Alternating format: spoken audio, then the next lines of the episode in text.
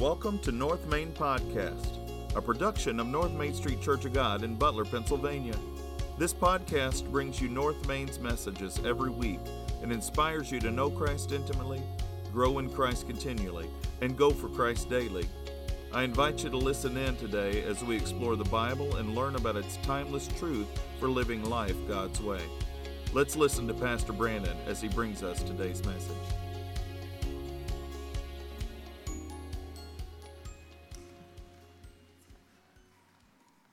Woman's uh, red station wagon was crushed by an elephant once. She was at a circus, and uh, the elephant got loose and just sat on her car. The owners of the animal apologized, explaining to the animal, uh, for some reason, simply just like to sit on red cars. In spite of the damage, however, the car was still drivable. So the lady uh, went home, went to bed, uh, set up a, an appointment the next day for the garage to take it in and get it worked on.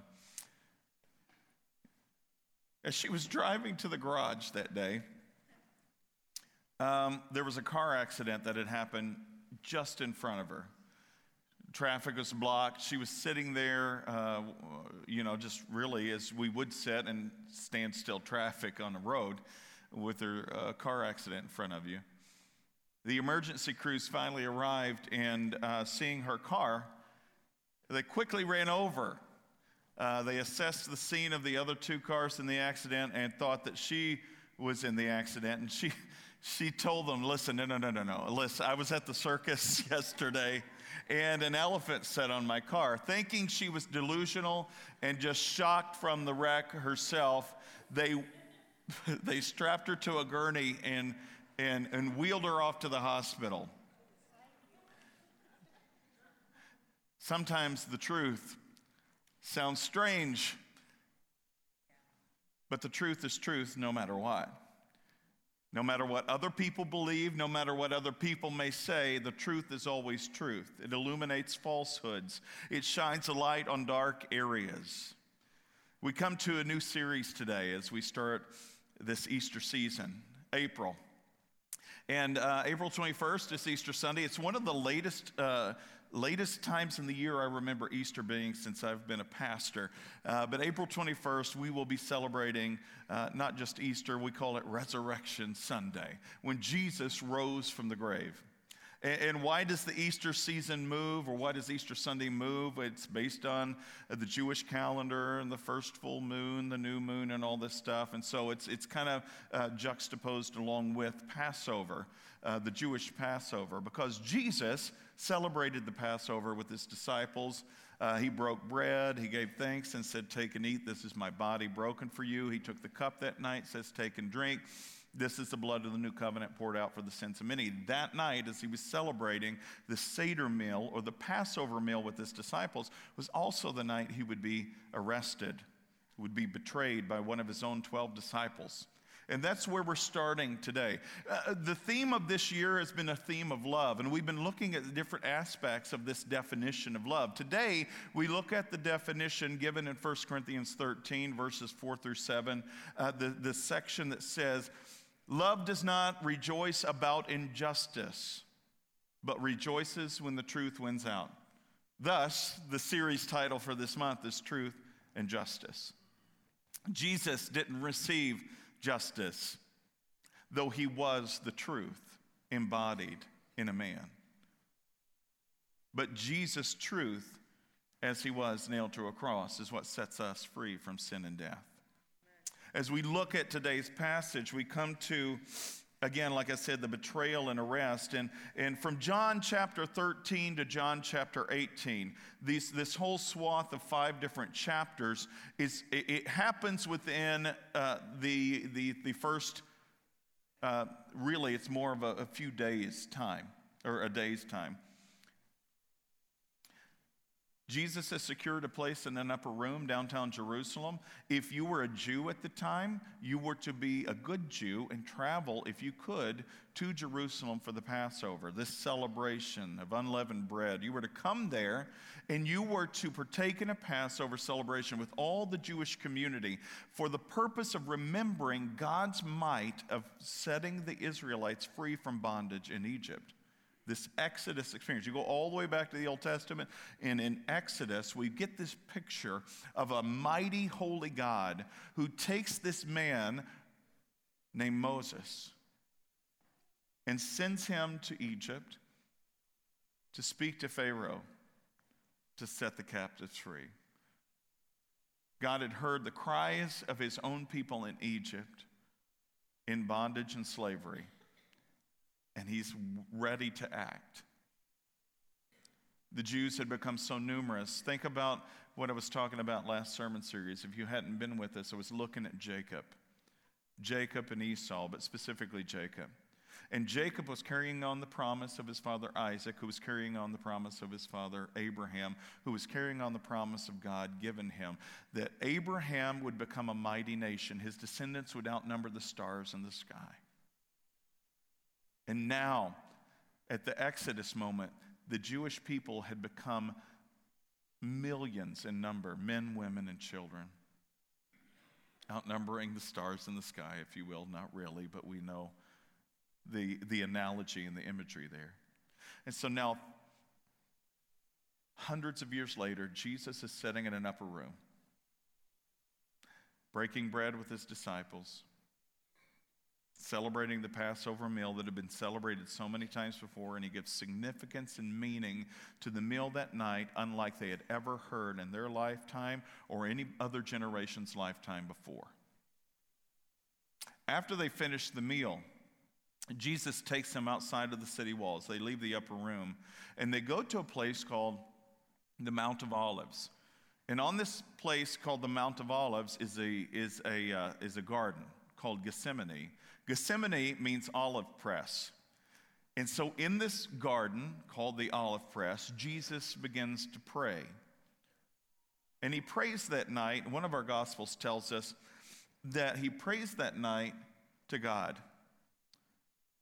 If there's any other way, if there's any other way that you can accomplish your purposes, then let this cup of suffering pass from me. What cup of suffering is he talking about? The crucifixion. But he comes to this, this place where he says, If there's any other way, let this cup pass from me, but not my will, yours be done. Have you ever said that? Have you ever come to this place where you're really at a crossroads and, and, and, and, and God's, God's uh, giving you an answer and you know what the answer is, but you're like, ah, God, please, if there's any other way, But have you prayed that other piece of the prayer? Not my will, your will be done. You see, Jesus prayed that prayer. After they prayed that prayer, Jesus now takes his disciples from the Mount of Olives and through this place called the Kidron Valley. And there's a stream that runs through it. It'll be significant to you in a moment. But I want to set the stage for what's happening next. In John chapter 18, starting with verse 1, we pick up the story. After they've prayed, have left Gethsemane are now coming through the Kidron Valley. Jesus says, or it says this after saying these things, Jesus crossed the Kidron Valley with his disciples. And remember, there are only 11 of them at this point because Judas has gone off to betray Jesus. Judas the betrayer knew this place because Jesus had often gone there with his disciples. When you get to know somebody really well, you know their habits, their behaviors, and so, without even having to find out where Jesus went later on that night with the disciples, he already knew where Jesus went. The leading priests and the Pharisees had given Judas a contingent of Roman soldiers. Store that word contingent away. We'll come back to that in a little bit. He'd given him a contingent of Roman soldiers and temple guards to accompany him. Now, with blazing torches, lanterns, and weapons, they arrived at the olive grove. So, set the stage here. They're coming through the Kidron Valley and they get met on their way. by a contingent of Roman soldiers and temple guards. Who are the temple guards? Well, there's a, there's a group called the Sanhedrin. I don't know if you've heard that term or not, but the Sanhedrin were basically the, the supreme court of the Jewish people in that day and age. Yes, the Romans ruled the land and they had to abide by Roman law, but they also could conduct their own um, purposes uh, as long as it didn't conflict with the Jewish, or excuse me, the Roman law. Uh, but they did that via the Sanhedrin, which is the Supreme Court. And the Supreme Court of the Jewish people, the Sanhedrin, had their own police force that they paid, they took care of. And there were also police for the priests. The high priest, specifically, Caiaphas at this time, uh, also has police at his disposal. So we call them the temple guards. This is who comes to meet Jesus and the 12 or the 11 disciples coming through the valley. Jesus fully realized what was going to happen to him. Get this, he sees them coming, torches, swords. They can see this horde of, of, of soldiers and, and police coming. He realizes what's going to happen because remember, he prayed, God, if there's any other way, let this cup pass from me. Not my will, though, yours be done. He knew what was getting ready to happen. So he stepped forward to meet them. Now imagine this Judas is leading this band of, of soldiers. Jesus knows what's getting ready to happen. What does he do? Does he take off running? Does he hide behind his dis- disciples? yeah, what do you do in the fight or flight syndrome? You know, you jump behind somebody. You ever done that? All right. Okay, I haven't either. but Jesus knows what's getting ready to happen, and he steps forward. You ever been standing in a line of people and somebody, you know, the teacher the coach wants to volunteer and everybody else takes a step back? But Jesus takes a step forward. And guess what he says? Who are you looking for? Who are you looking for? And they responded, Jesus the Nazarene. Jesus' response is so plain and so simple, it takes them off guard. Listen to what he says I am he. Jesus said, gives us in parentheses, Judas, who betrayed him, was standing with them. Would you have the wherewithal to be in the front of the pack if you had betrayed the one you'd been with for three years? Most people wouldn't today. Uh, we, we stand behind computer screens and we'll shout some of these worst things at people when we wouldn't say it to their face. But Judas is there standing with these soldiers. As Jesus said, I am he, they drew back and fell to the ground. And we'll get to that in a minute. Hold that away in your head for a moment.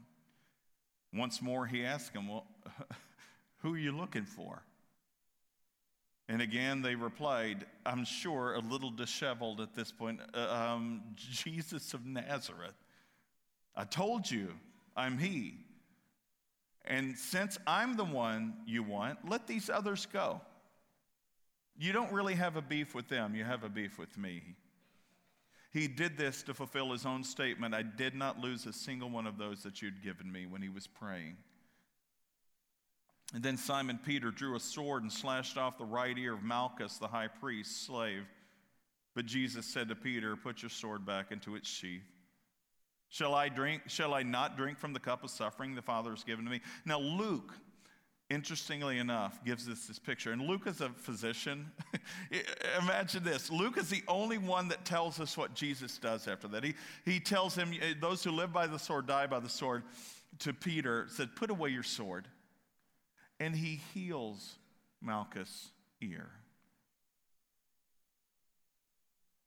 It's the only gospel that tells us that. Each of the gospels tell us this story, but Luke's the one who tells us he heals the man. So the soldiers, their commanding officer, and the temple guards arrested Jesus. They tied him up, even though he said, I'll go, I'll do this. Just in case he was being a little squirrely, they tied him up. First, they took him to Annas, the father in law of Caiaphas, the high priest at the time. Now, Annas is a character. Uh, I'll talk about him some other time, but Annas really is the puppeteer behind the scenes. He was extremely wealthy, extremely corrupt, and his son in law was a high priest. Do you think his son in law got the high priest position uh, because of his connections? Possibly. Caiaphas was more of a puppet than anything else. They took him to Annas, the father in law of Caiaphas, the high priest. Why do you think they would take him to Annas and not the high priest? It's interesting, isn't it? Caiaphas was the one who had actually told the other Jewish leaders it's better that one man should die for the people. Here's a key point this morning. Sometimes the truth is hard to believe even when it's staring you right in the face. Sometimes the truth is hard to believe even when it's staring you right in the face. Here's a couple things we can take away from this passage today. Jesus knew the truth, he saw the truth, and he was the truth. We need to, we need to lock that in before we go any further into this series over the next month. He knew the truth, he saw the truth, and he was the truth. Praying in the Garden of Gethsemane that night, he was arrested. it solidified in Jesus the truth of the coming crucifixion that he would have to bear alone. Jesus was praying. What did he pray in the garden? If there's any way this cup can pass from me, let it pass. Not my will, yours be done. But when he was done praying that prayer and the soldiers were coming through the Kidron Valley and they meet up together, he knew the truth of the situation of God's will was for him to accomplish what he had set out to accomplish. And the only way that was going to happen was through crucifixion. He knew the truth of the situation. He knew the Father's will in heaven was for him to fulfill this. And it doesn't seem right. It doesn't feel right. Why? Because it's all based on injustice. Look at the great lengths the religious leaders and the priests went through to try to trip Jesus up. They'd done this the whole length of his ministry. Three years after he came out of the temptation in the wilderness, the, the 40 days of fasting, he begins his ministry. He calls his disciples. He begins to gather a following. He's healing the lame, the deaf, the blind. He's raising the dead. And the, and the priests and the teachers of the law and, and, the, and the Pharisees, they begin to get a little frustrated. And that's putting it mildly. Read the Gospels Matthew, Mark, Luke, and John. You'll see what great lengths they went to to try to trip him up, to try to get him to mess up on some point of the law so that they could take him to the Sanhedrin so that they would convict him and he would be, uh, he would be ridiculed as a, as a false teacher. But here's the funny thing they can never do that to him. Every time they would come and trip him up or try to trip him up on a point of the law, he would turn the tables around. And this is what God does best. When the enemy seeks to steal, kill, and destroy, and twist the truth and deceive us, God illuminates the truth in a better and greater way so as to cast out any doubt. The woman caught in the act of adultery in John chapter 8, thrown before Jesus by religious leaders, nonetheless, caught in the act of adultery, drug out, thrown at the feet of Jesus in all complete humiliation. The law of Moses says we should, we should stone her, Jesus. We should kill her right on the spot. What do you say? And he bends down and begins to scribble in the dirt. They press him even further. He stands up, he addresses the group that brought her out there. And what does he tell them? You without sin cast the first stone. It's intriguing that every one of the men that were there with stones in their hands knew the truth of that statement. And the older ones dropped their stones first. Because it says the oldest to the youngest in that order dropped their stones. Whether they had amassed more sin in their lives up to that point and they realized the truth of his statement, or, or whether, or whether they knew what they were doing was just blatantly wrong because their motive wasn't true justice for the woman or the situation, it was to trip Jesus up, and they were using her as a pawn. Love doesn't rejoice about injustice, but rejoices when the truth wins out. So Jesus knew the truth. He got up resolute to make his way to the cross. And he steps forward. He says, Who are you looking for? Knowing real well who they were looking for, Jesus the Nazarene. And he says, I am he. He knew the truth, he knew what was going to happen, and he willingly accepted it. Do we do that? Do we know the truth, and do we willingly accept it? Because sometimes the truth is hard to swallow, isn't it? Like Jesus, we may know the truth that can truly set us free, but the step into the truth is so much more difficult than actually just knowing the truth. So, truth should force us to a response. And this is one of the things they don't teach in schools today, and I don't want to overinflate this, but in, in a lot of the schools, whether it's, it's in high school, uh, middle school, let's go to higher education, college, master's degree, doctoral work, one of the things that's missing is critical thinking. We are not taught to think critically anymore. We are taught to regurgitate everything that is told us, and that's a problem. And the reason it's a problem is because we, like sheep, have all wandered astray with so called shepherds who want to do us harm, lead us to the slaughter. When there is a good shepherd who is the truth, he's the way, the truth, and the life. That, and, and, and, and that kind of truth can set us free. But instead, we buy hook, line, and sinker this truth that is regurgitated to us without even thinking through it critically, without asking the tough questions. Jesus always asked the tough questions. When he had people coming to him to try to trip him up, he would turn it around and ask another question. There was another time Jesus was confronted again by religious leaders because these religious leaders thought it was sinful to pay the Roman taxes because the Roman government was the oppressor. It was the, the, the really the, the devil of the day for them, if you will. And so they come to him and they say, Should we pay the taxes or shouldn't we? Should we abide by the law or shouldn't we, Jesus? What do you think? I'm paraphrasing this, look it up for yourselves. But what does Jesus tell them? He says, uh, Do you guys have a Roman coin? You have a coin on you? And someone pulled it out of their little satchel, which is just hilarious because they're, they're holding this emblem that they hate so much. And he takes the coin and he said, Whose image is on this? Well, it's Caesar. And what does Jesus say? Render to Caesar what Caesar's, and render to the Lord what is the Lord's, or render to God what is God's. In essence, what he's saying, Ravi Zacharias puts this so well. He's an apologist today out of Atlanta, Georgia. He says, what Jesus, in essence, was saying is the image on the coin was Caesar, so give it to Caesar. Who cares? But whose image is on you? See, the religious leaders of that day and age would have known all the way back, Genesis chapter 1, verse 27. For God created man in his own image. In his own image, he created them. Male and female, he created them. Mm. Render to Caesar what Caesar's, but render to the Lord what is the Lord's. Whose image is on you?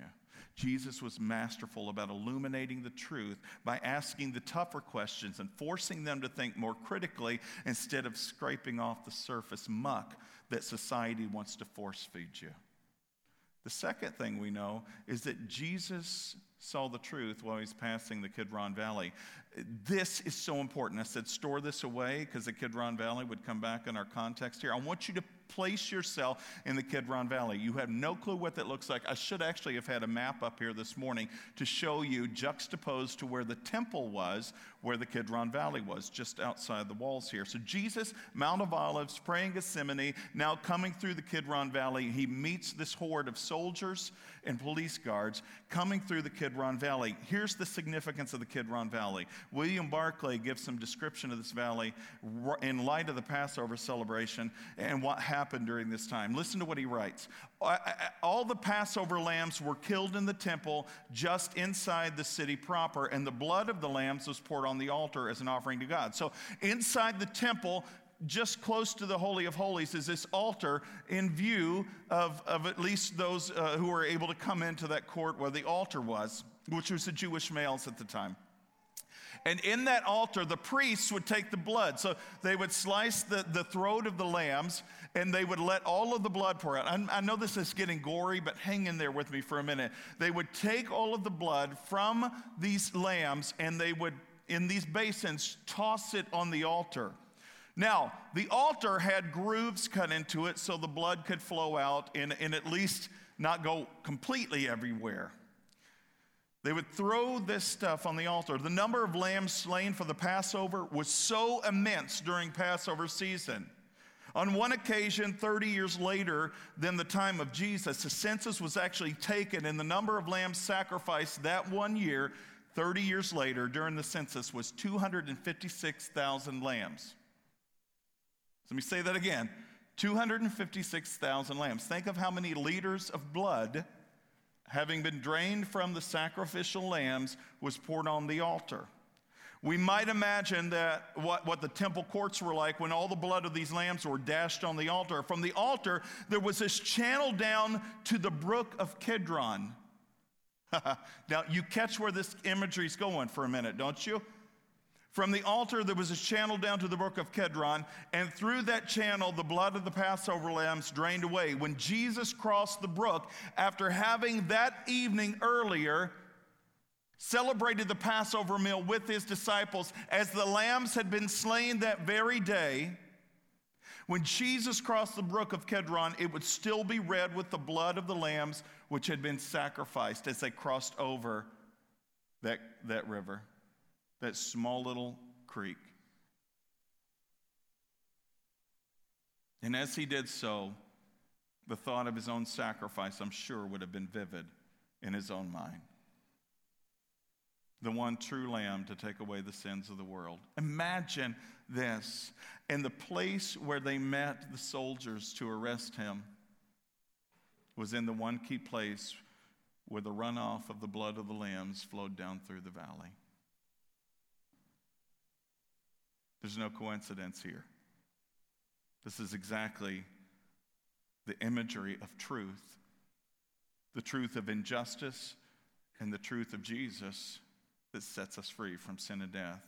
Coming to grips with all of this, the prayer in the Garden of Gethsemane on the Mount of Olives and his journey through the Kidron Valley, Jesus would still have the words ringing in his ears from the previous evening with his disciples as he explained to Thomas and Philip, the two disciples who were questioning where he's going. Because Jesus says, Listen, I'm going to go and prepare a place for you, but where I go, you can't go right now. But you'll come with me there someday. And the question ensues, Well, where are you going? We don't know the way. And Jesus says, I am the way the truth, and the life. No one can come to the Father except through me. So, by his very words of admission, he not only knew the truth, saw the truth, Jesus admittedly was the truth. Second thing, morning.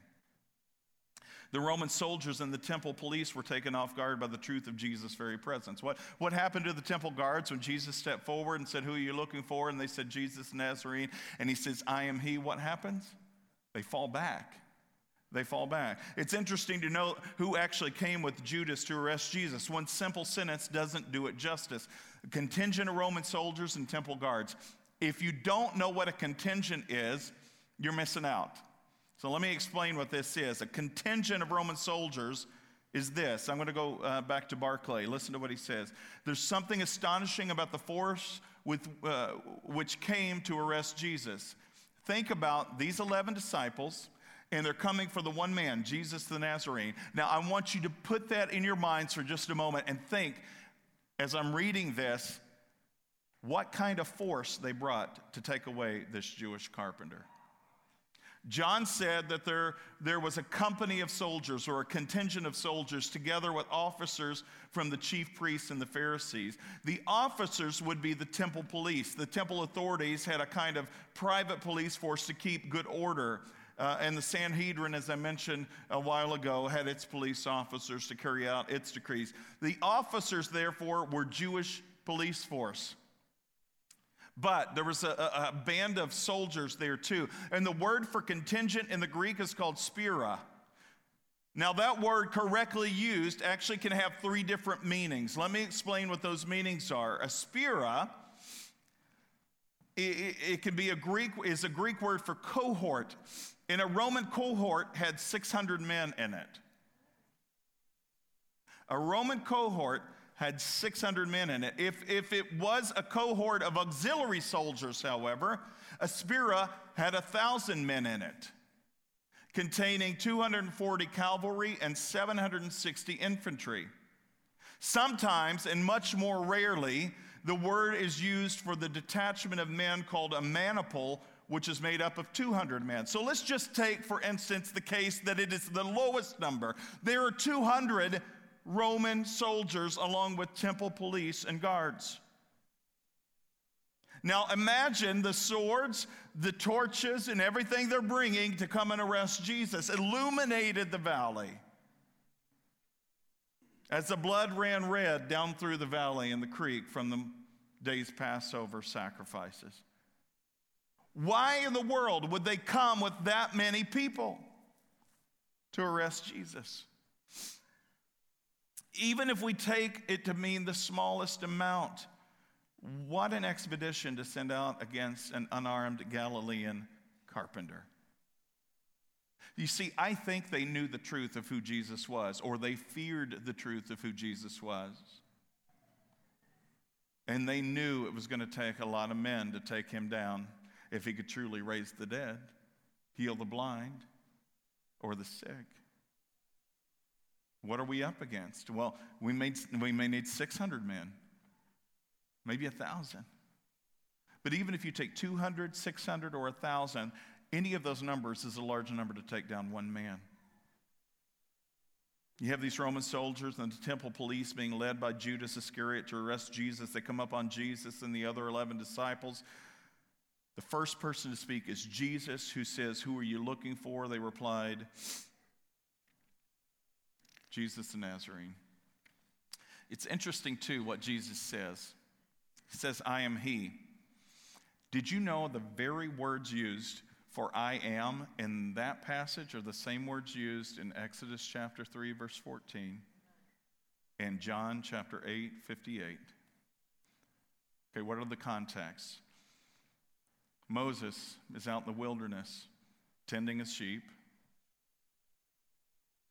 He sees a sight off in the distance of a bush that's burning but not being consumed by the flames. How long do you have to sit and notice a bush is burning before it's not being consumed by the flames? So for a while, he watches this. Then he grows nearer to it because he's like, something strange about this. And as he gets closer, a voice comes from the bush. And the voice is loud and thunderous and says, Take off your sandals, for the place you're standing is holy ground. And then what happens then is basically God telling Moses, I've chosen you to go back and set my people free. After 40 years in the wilderness, or actually having been there till he was age 40, he hears the voice of God. Not convinced it's God, he says, Well, who shall I say is sending me? And what does God tell him? I am that I am or some versions translate it as I will be what I will be. That's the first instance we hear of the I am. Jesus mentions it several times. I've heard so many people that are atheists or don't want to you don't want to contend with the faith and say no no Jesus never claimed to be the Messiah. But he did claim to be God. So weigh that out. Uh, John chapter 8, verse 58. Again, as the religious leaders always did to Jesus, they were trying to trip him up on matters of the law. And he tells them this, and it's not grammatically correct. Your English teacher would count you off for this kind of grammar. Jesus says, Before Abraham was born, I am. What do you. And right after that, they get royally ticked off. Not because his grammar is bad, but because of the content of what he said. Before Abraham was, I am. He's in essence telling them, I've always existed. He's using the words from the burning bush to confront the religious leaders I am that I am. And now Jesus, standing before this cohort of Roman soldiers and, and the temple police, and Judas standing by their side on the front lines. They've come for Jesus the Nazarene, and he says, I am. The same exact words. I am He. And their first reaction is what? They're caught off guard. Who is bold enough to claim they're God? Maybe the Roman soldiers didn't get it, but the temple police and guards did. And if you imagine they're all compacted together, and maybe the Roman police and guards are in the front, you just kind of jump back. It's like a domino effect that lays everybody out. Could be on funniest home videos, right? But this is what happens. He says, I am He. And the very truth of His presence took them off guard. So much so that they stumbled in disbelief.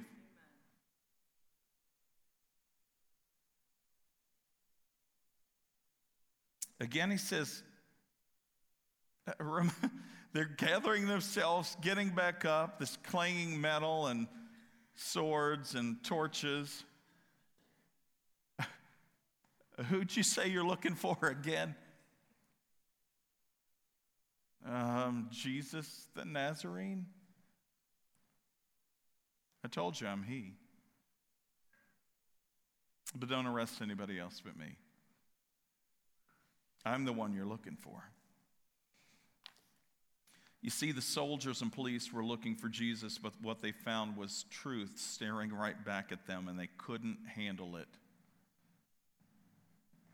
See, some people come looking for Jesus. Some of you may have stepped into this place today saying, I don't know about all this Jesus stuff and church stuff, but I'll give it a shot. I'll try it out. I'll, I'll you know, yeah, I'm kind of curious. You come looking for Jesus, but when you find the truth staring you back in the face, you have a choice. You can stumble back in disbelief, or you can willingly accept the truth as it stands and allow your life to be changed forever. What would you do if you were looking for the truth and you found Jesus staring right back at you? Winston Churchill once said, Men occasionally stumble, stumble over the truth, but most of them pick themselves off and hurry off as if nothing ever happened. This morning, have you stumbled over the truth and allowed it to change your life? Or have you picked yourself up and hurried off as if nothing ever happened? Do some of you stumble over the truth on Sunday mornings and then go back to living the way you did the week before on Monday through Saturday? See, if Jesus is the truth, as he said he was, and the truth sets us free, then why do we live as if we're in bondage? Church, listen to me. The world lives like it's in bondage, but I see so many in the church that live like it's in bondage, live like they're in bondage. I, I see so many people that don't have the joy of the Lord.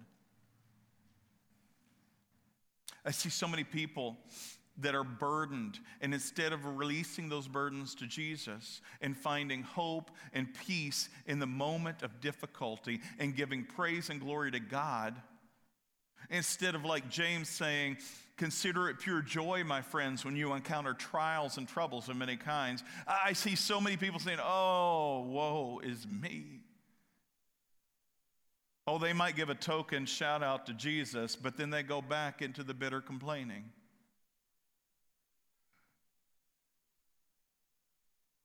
If the Son has set you free, you're free indeed. If Jesus is the way, the truth, and the life, and you're following another way, believing another truth, or living another life, you're going to find yourself constantly in bondage. You've got to let go and give God the glory for everything in your life. You need to be able to accept the will of God even when it leads you some of, through some of the deepest, darkest valleys of life. Lord, not my will, yours be done. And I'm willing to walk there and go there with you because I know you're with me. I know your rod and your staff, they're going to comfort me along the way. So I trust you, even if I don't trust the circumstance.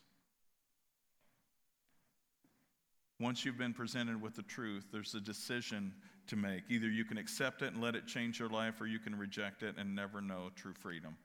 Church, and if you're not a part of the church today, if you don't consider yourself a believer in Christ, as our worship team comes up to close this out today,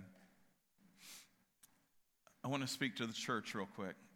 Believers in Christ, those that have said, I believe in Jesus as Lord and Savior of my life, and I've surrendered my life to Him for eternity. I'm walking this road of faith with fear and trembling, knowing that He is with me, and I'm doing my best to live for Him every day. Those of you that have made that commitment, why so downcast? Put your hope in God. Yes, there are reasons to cry, and God gives us tears and sorrow for a reason. But once the season of grief is over, we don't weep as ones who have no hope. Now, that's for ones who have died in our lives, who have had Christ in their lives, and we know that they've gone on to heaven ahead of us. But, but it also works for those of us in the here and now who go through tough situations. We don't grieve as ones who have no hope. So we can grieve for a moment through circumstances, situations, the loss of a job, the loss of income, the loss of circumstances, or good, uh, the loss of a husband or a wife, a child. But see, we have a hope that's greater than our circumstances. And we should ride on that hope. We should mount up on wings like eagles. We, we, when we wait upon the Lord, we run and not grow weary. We walk and not faint. Church, we have called to be, we have been called to be light and salt.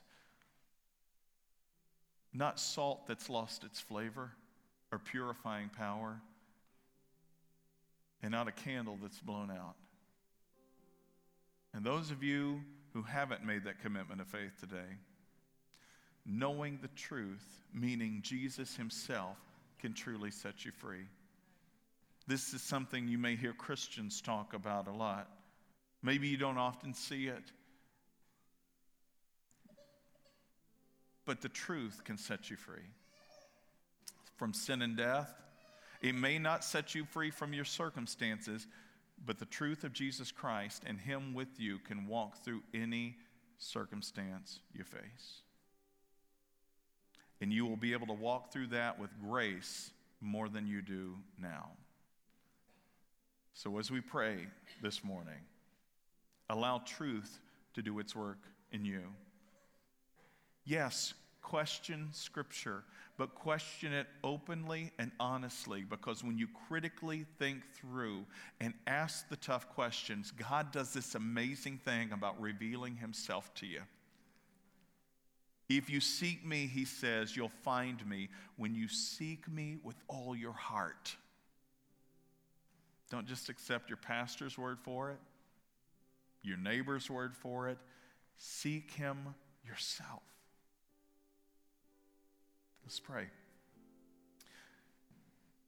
Father, there's a lot of injustice in this world. There's a lot of sin in this world. There's a lot of death in this world. And when we get confused, concerned, when we get hopeless, thinking our hope lies in our country, in our president, in the Congress, in the Supreme Court, or our hope lies in this law or that law being passed, remind us that you are our only hope. Remind us that it is through you and in you true justice comes. You hear the cries of your people. I know you do. In, in your perfect timing, you act in accordance to your perfect will. Help us to trust in you, to surrender our lives to you, and to live with the joy of the Lord in our hearts, with a peace that passes understanding in our lives, and a hope that fills us to overflowing, so that as we go into our workplaces, the community, any fabric of society, that we would truly be light and salt, no matter what circumstance we're going through. And Father, we'll never fail to give you all the praise and glory, for it is in your Son, Jesus' name, that we pray. Amen. Thanks for joining us this week. Check back next week as we dig deeper and go further in our understanding of God's Word. Make sure to visit us on our website at www.northmaincog.org where you can learn more about us. While you're at it, go ahead and subscribe to our podcast. And if you found value in today's message, we'd appreciate a rating on iTunes. Or if you'd simply tell a friend about the show, that'd be helpful too. If you'd like to donate to the ongoing ministry of North Main, go to www.northmaincog.org and click on the Give tab at the top of the screen. Again, thanks for listening. We look forward to you joining us again next week.